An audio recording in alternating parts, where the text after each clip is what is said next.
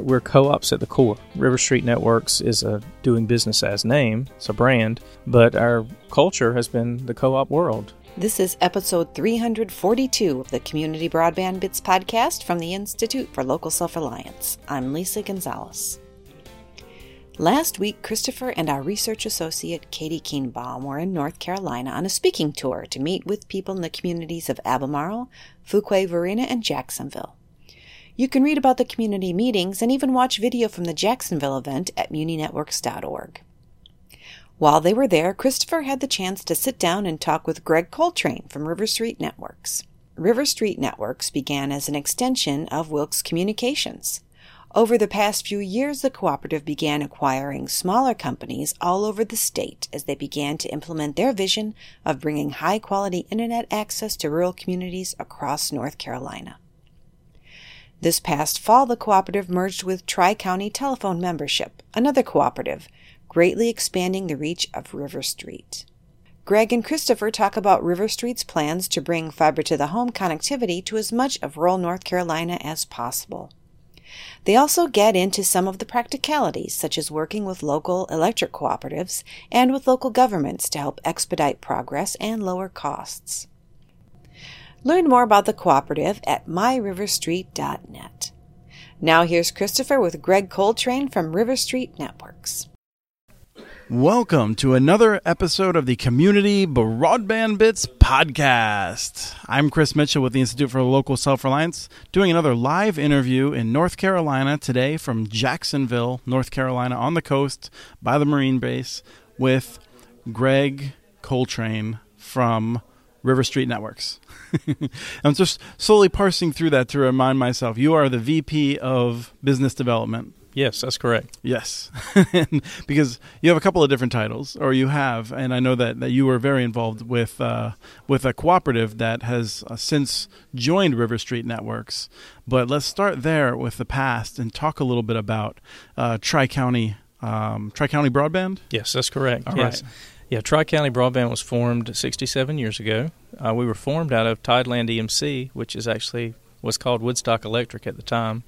Uh, they used USDA funds to build a, a, telephone company in an area that the incumbents didn't want to serve. And just to jump in for a real quick sec, EMC is Electric Membership Cooperative. Right, yes. that's, that's, what they're called in the Carolinas. From that's what I right. Tell. That's right. Yeah.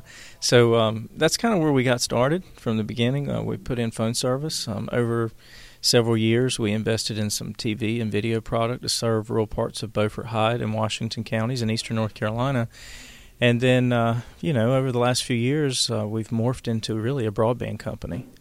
And uh, so a few years ago, um, I was having some conversations with a friend in the industry who was running a phone company and a broadband company in the western part of North Carolina called Wilkes Communications, and that was Eric Cramer. Right, a former guest of our show, and we'll link to that in the in the show page so people can go back if they haven't heard that. But it's a it's an exciting interview. I, I really enjoyed talking with him about he's, that. And he's really good at telling stories, and he uh, is. We look forward to having him on again too, for sure. Uh, but we just started having some candid conversations about the industry, where things were going. We always navigated to each other when we would go to meetings. Um, uh, we we teamed we tended to have some of the same visions, and uh, and that just naturally took us to discussing partnerships, which later uh, turned into a full blown merger. So in August of this past year, uh, we merged uh, Tri County Broadband uh, into Wilkes Communications.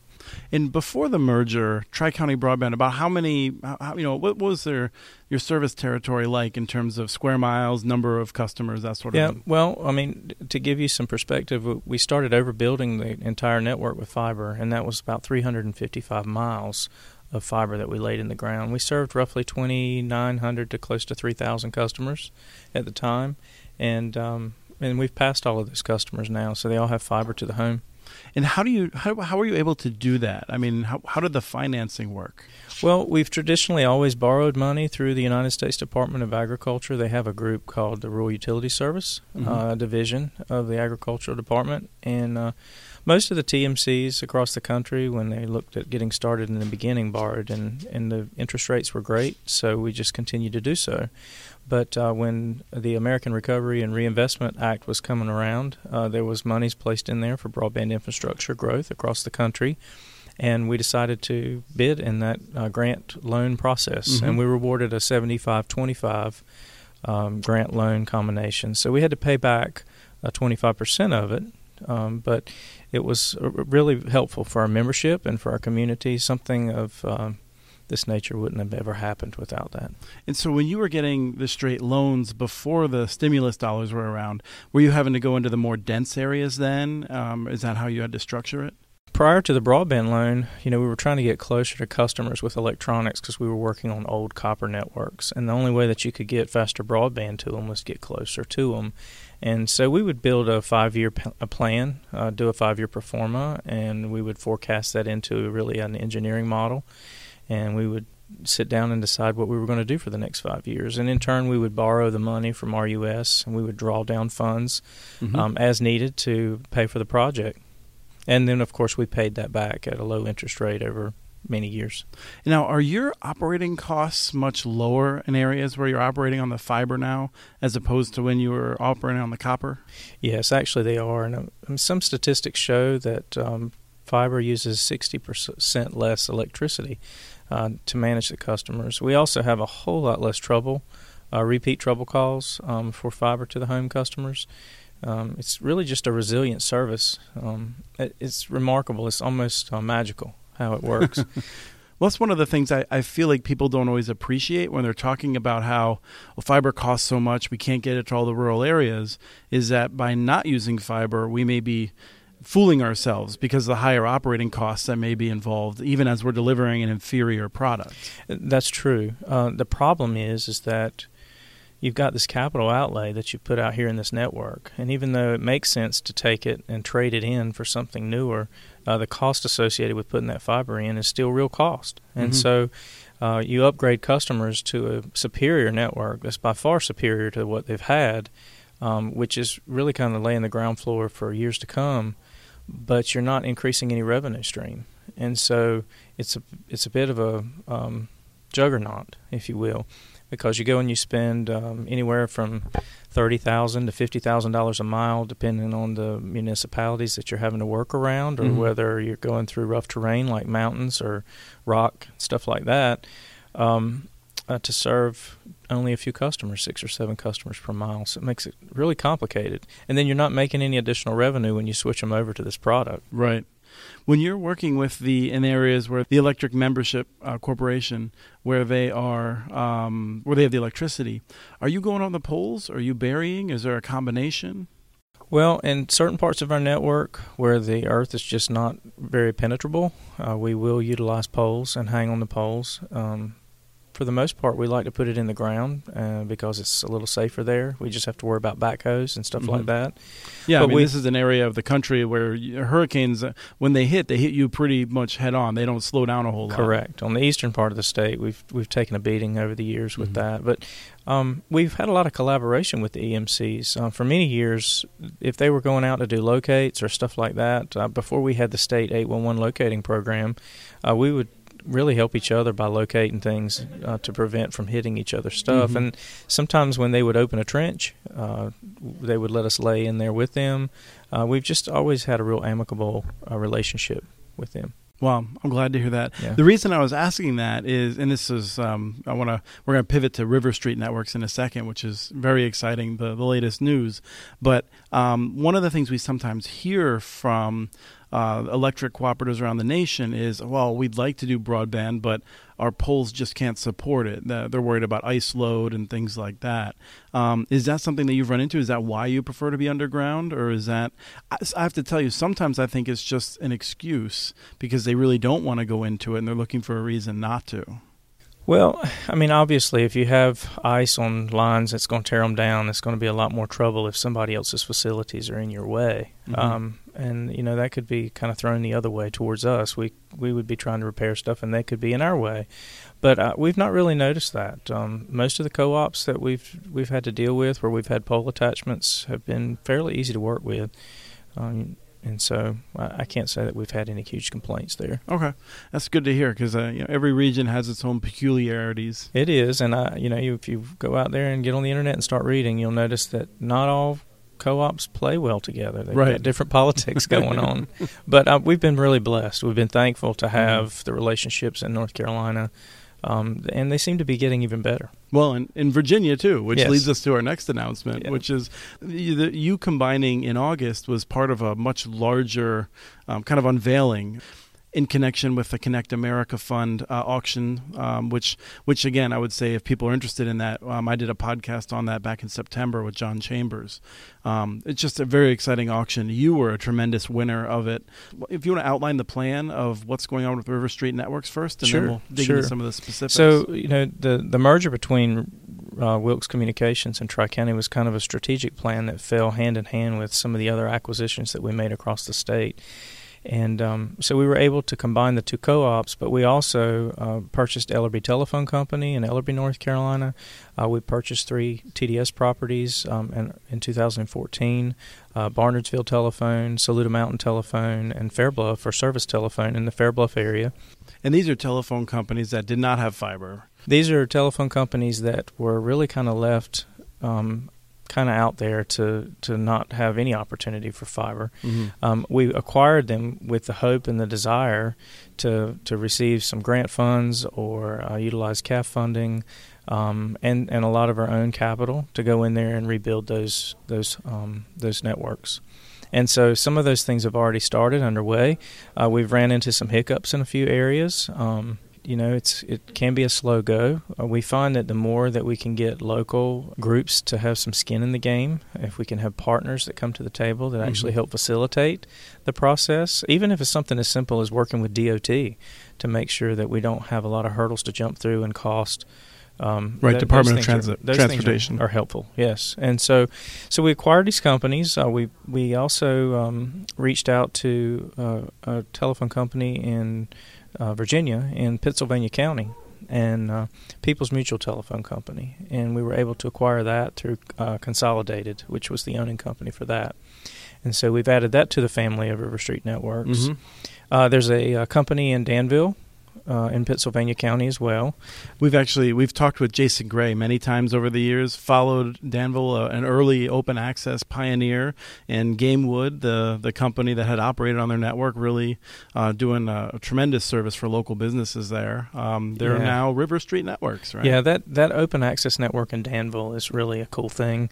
Um, and our, our property, Gamewood Technologies, has been selling uh, broadband service on that to customers uh, for quite a while now. hmm Um, we also have the means to do security and home surveillance. Uh, we do hosted voice telephone systems, and that's basically phone systems that work over the internet. Um, and it's a lot easier than the old school way of doing hosted phone systems in Sure. business offices Many more features. many more features and uh, flexibility. But uh, we've been doing that um, for some time. And we also have a relationship with uh, King and Queen County, uh, which is in kind of the northern part of Virginia uh, as you're heading towards D.C. Very unique model there. So uh, they're basically opening, uh, they have an open uh, wireless um, network there that they're selling. That the county's selling, we're managing it for them. Uh, we helped them construct and build the towers and, and facilitate the APs on the, the access points on the towers hmm um, and we do the maintenance and manage and bill for that. And uh, it's just a great partnership. It works well with them. Um, but all of these were strategic acquisitions to give us expertise and experience in a lot of different things, so that we can basically funnel that back through. Um, our machine and our processes, and come up with a good conceptual idea of how we can reach these rural areas that nobody else wants to go to. And so, if you've got all these ideas and you've got all these people that are doing these things, it makes it a lot easier to bring everybody to the table and say, hey, look, we've got a real complicated area. It's very rural. We've got the following vertical assets, we've got Mhm. the following fiber assets. Now, let's figure out how we can get connected to them, and then we can serve those areas. Which is takes us to our next step of our exciting process, which is a partnership with the North Carolina Electric Membership Cooperatives. Right, and so there's there's like about 26 of them, and they cover the majority of territory of North Carolina. So there's a lot of reach there. They do, and they're they're rural, and they also are co-ops. Mm-hmm. and we're co-ops at the core. River Street Networks is a is a doing business as name. It's a brand, but our our culture has been the co-op world. And and if I could explain that to your listeners a little bit better, Mm-hmm. if you're a co-op, you're owned by your membership. So if you make money at the end of the year, you pay it back in dividends to your members, or you spend it in capital expenditures to grow the network even more. Sure. And so, you know, one of the things that we've tried to do is to take the efforts that we've had and spread them out and share that in, in a way to reach more people that are underserved. And it's worked well for us. That's the same thing that the, the EMCs have done from a power standpoint. Mm-hmm. And so we had a, a kind of a symbiotic relationship with them. So as we started talking further with them, uh, it made too much sense for us not to talk further about how we could share assets, share resources, share knowledge. Um, we have a lot of experience. Um, we have about 140 employees, and uh, and so we can bring resources to the table to have a network operations center, to have technical support, to have full blown engineering. Uh, we have a, a, production studio. We have the ability to tell the story. Yeah, in fact, you you brought your production studio to us in a limited extent in Albemarle. Absolutely. Uh, two nights ago, as we're recording this, Great and that video is going to be v up thanks to you and that, and Adam. Adam, right? Adam says that he travels all over the place, uh, you know, doing productions like that. Yeah, they're excellent. Uh, the team at um, at Wilkes and River Street is by far the best. I've I've never had uh, such enjoyment as getting to know these people and seeing the passion it runs throughout the company. It's great. So let's talk a little bit about North Carolina then. So one of the things that uh, you know I know that you've talked about is that the cities and counties are, are a bit limited in how they can work with you. And so, uh, you know, I wonder if you can tell us, tell me a little bit about what you'd like to see in terms of the cities and counties having authority to partner. Yeah, I mean, there's a, a, bit of a scare tactic out there that mun- munis and um, counties are wanting to get into the broadband business, and um, you know, I guess that's rightfully so. Some some have been more progressive than others. Um, our conversations with most of the municipalities and counties in North Carolina, we have found they just want to be a facilitator and trying to help make it happen. So there's room for some change in the law. Uh, there's room for us to re-examine what's available, and if there are assets that can be utilized for a company to come in and and lease those assets mm-hmm. so that they can reach further out into the community, it really kind of helps cut down on the substantial cost. I mean, it's a heavy lift to come into these communities and replow and re, re um, construct fiber uh, throughout very small rural areas, and and so, if you can use the assets that are already in place uh, to connect to to get closer to those customers, it really cuts the cost down substantially. So let's talk about that briefly. If you um, could, if you could, you know, I was just thinking of the the ants with the fungus that takes over their brains. like, if you could take over the, the county and the county had full upper uh, full authority to do whatever it wanted, uh, would you prefer dark fiber leases or would you prefer just conduit where you could do whatever you wanted with it? Obviously, if the fiber's there, a dark fiber lease would be better because you wouldn't have that additional cost to put the fiber in.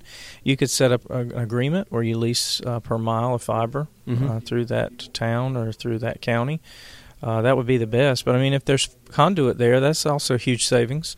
Well, the reason the reason I ask is because sometimes I've heard that you know ISPs think, oh, I'd like to lease dark fiber, but um, if there's 10 strands available or something. I mean, what kind of strands? Uh, do you need a lot of strands available for the way you build them, or do you just adapt to whatever you have available? Well, we, I mean, we try to be very nimble and adapt to whatever's available. However, we can do pretty much what we need to do um, with two strands mm-hmm. um, of fiber, especially if there's some kind of a ring architecture.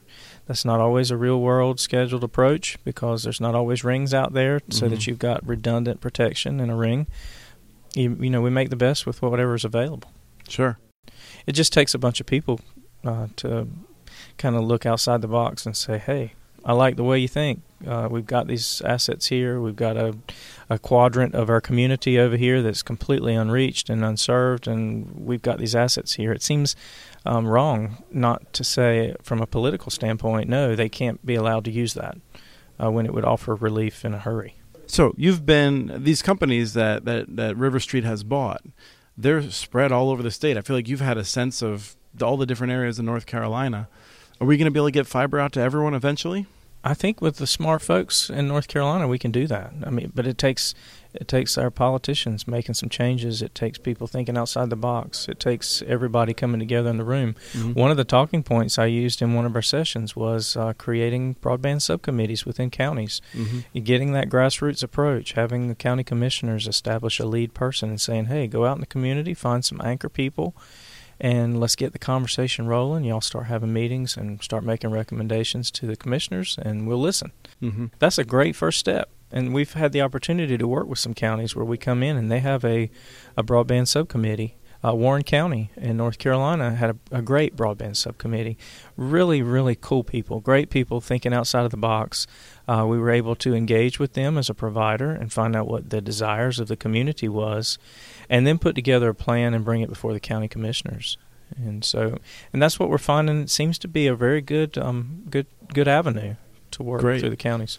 Yeah, I love that you've brought that up in each of our meetings because that's one of the things I wanted to happen, and I didn't fit it into my remarks, but I felt like you were just cleaning up for me. No, no problem at all. No problem. Well, thank you, Greg, for coming on the show, and and uh, I've been wanting to get you on here since I met you in Durham last year. Yeah, and it's a it's a pleasure to Absolutely. have spent three nights with you. That was Christopher and Greg Coltrane from River Street Networks talking at the recent Let's Connect meetings in North Carolina. We have transcripts for this and other podcasts available at muninetworks.org slash broadbandbits. Email us at podcast at muninetworks.org with your ideas for the show. Follow Chris on Twitter. His handle is at CommunityNets. Follow muninetworks.org stories on Twitter. The handle is at muninetworks. Subscribe to this podcast and the other podcasts from ILSR, Building Local Power, and the Local Energy Rules podcast. You can access them anywhere you get your podcasts. Don't miss out on our original research from all our initiatives. Subscribe to our monthly newsletter at ilsr.org, and while you're there, please take a moment to donate. Thank you to Arne Huseby for the song Warm Duck Shuffle, licensed through Creative Commons, and thank you for listening to episode 342 of the Community Broadband Bits podcast.